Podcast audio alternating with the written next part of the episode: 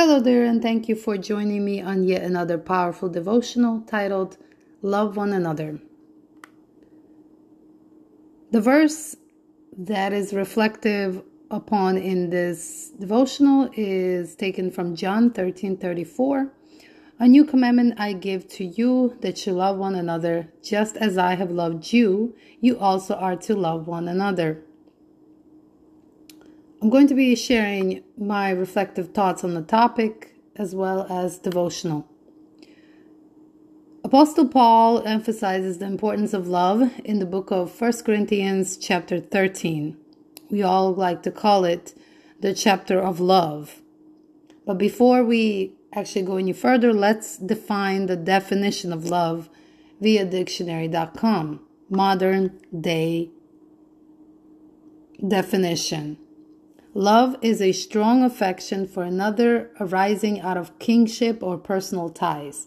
For example, maternal love for her child, friendships, connections. It also is a attraction based on sexual desire pertaining to lovers. Also, affection based on admiration or common interests. We hear it preached enough at wedding ceremonies, emphasized from pulpits, spoken among family members, or passed between spouses, friends, and most importantly, our children. Love, love, love. Everybody wants to be loved.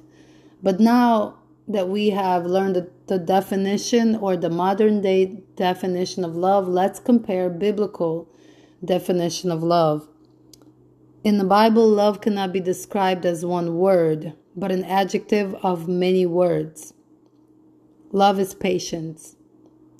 What is patience?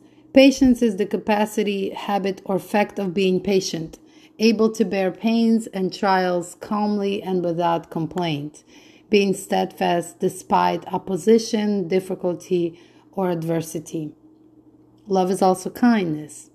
Kindness is the quality or state of being kind having a sympathetic or helpful nature towards others, no matter how ugly or hateful they are to us. Now, again, this is a study that I did a while back, and so I'm just sharing my reflective thoughts on the topic. Love does not envy. Love does not show contempt towards others, but rather celebrates others. Love does not wish ill will on anyone or is je- jealous of their success that feeling of discontentment or resentment when you wish to have the same thing or quality that someone else have is envy and not love. Love does not boast.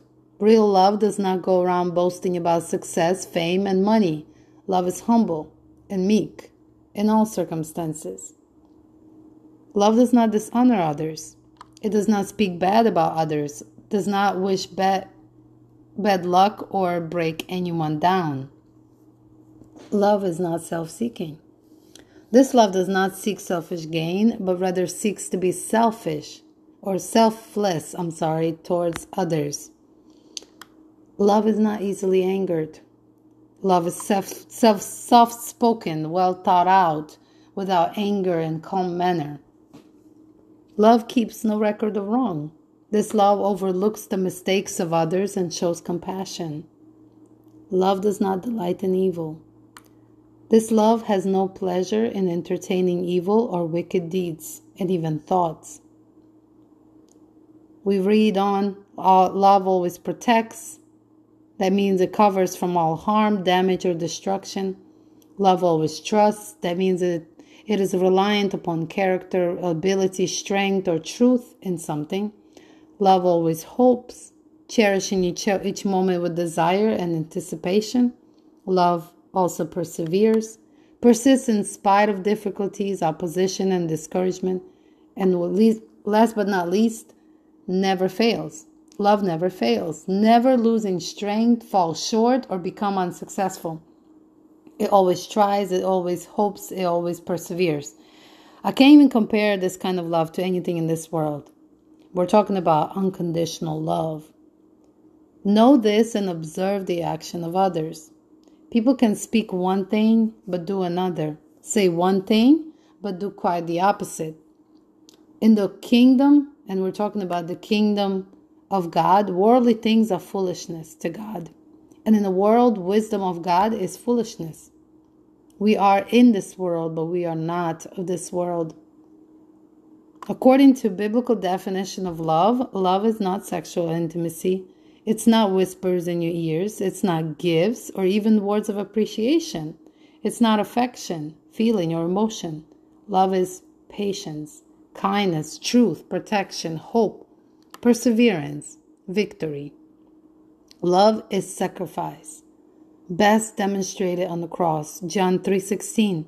For God so loved the world that he gave his one and only begotten son, that whoever believes in him shall not perish but have everlasting life.